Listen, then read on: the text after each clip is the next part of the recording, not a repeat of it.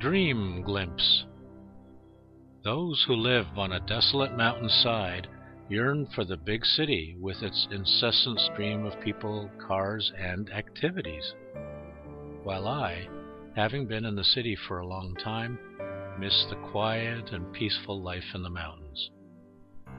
Turning off the desk lamp, I close my eyes to take a break. Soon I start to dream. As it goes, what you dream at night is what you think during the day. In my dream, I was living in a quiet mountain cave, sparsely furnished yet neat and clean. The cave was surrounded by a big forest and exuberant flowers, with gentle breezes and running brooks all around. My life was carefree, like an innocent child. I enjoyed eagles soaring in the sky, squirrels scurrying around in woods. I marveled at cosmos flowers brimming with colors in bright sunlight and crystalline dewdrops dripping from the tips of the tree leaves in the morning mist. Days passed by quickly and quietly. One day a little monkey appeared in front of me. I hurriedly took out my best food to treat it, my only guest. After the meal, the monkey somehow was unwilling to leave. Perhaps it had been separated from its mother, or its mother had been captured by the hunter. Anyway, I had no other choice but to adopt this poor little fellow. Taking a lot of patience, I trained it how to prostrate make offerings of water and incense, and so on. When I was reading books, reciting sutra, or chanting, it played quietly nearby and did not make troubles.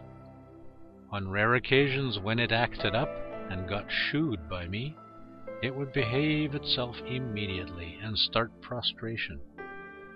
We ate the rice cooked from the same pot and lay on the same big flat rock during breaks. Wherever I went, we were always together. The monkey brought a lot of joy to my life as a practitioner, and it never disturbed my peaceful mind. One day I had to walk down to the foot of the mountain to bring back food. I ordered the monkey to stay behind to watch the little hermitage, which really did not need to be watched after.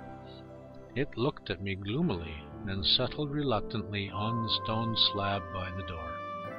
As I walked some distance away, I looked back. Its lonely, tiny figure was still there. All of a sudden, I woke up. Everything was gone. Gone were the cave and the little monkey. Worrying about the poor little monkey in need of care, and missing the tranquil life in the cave, I tried hard to journey back to my dream, but to no avail whatsoever. The Lives of Buddha Shakyamuni tells a story. Someone keeps an elephant while doing practices in a secluded place. The god Indra is displeased and reprimands him sternly for that.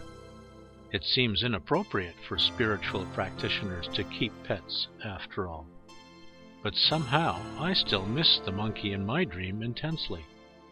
Perhaps it is still waiting for me earnestly.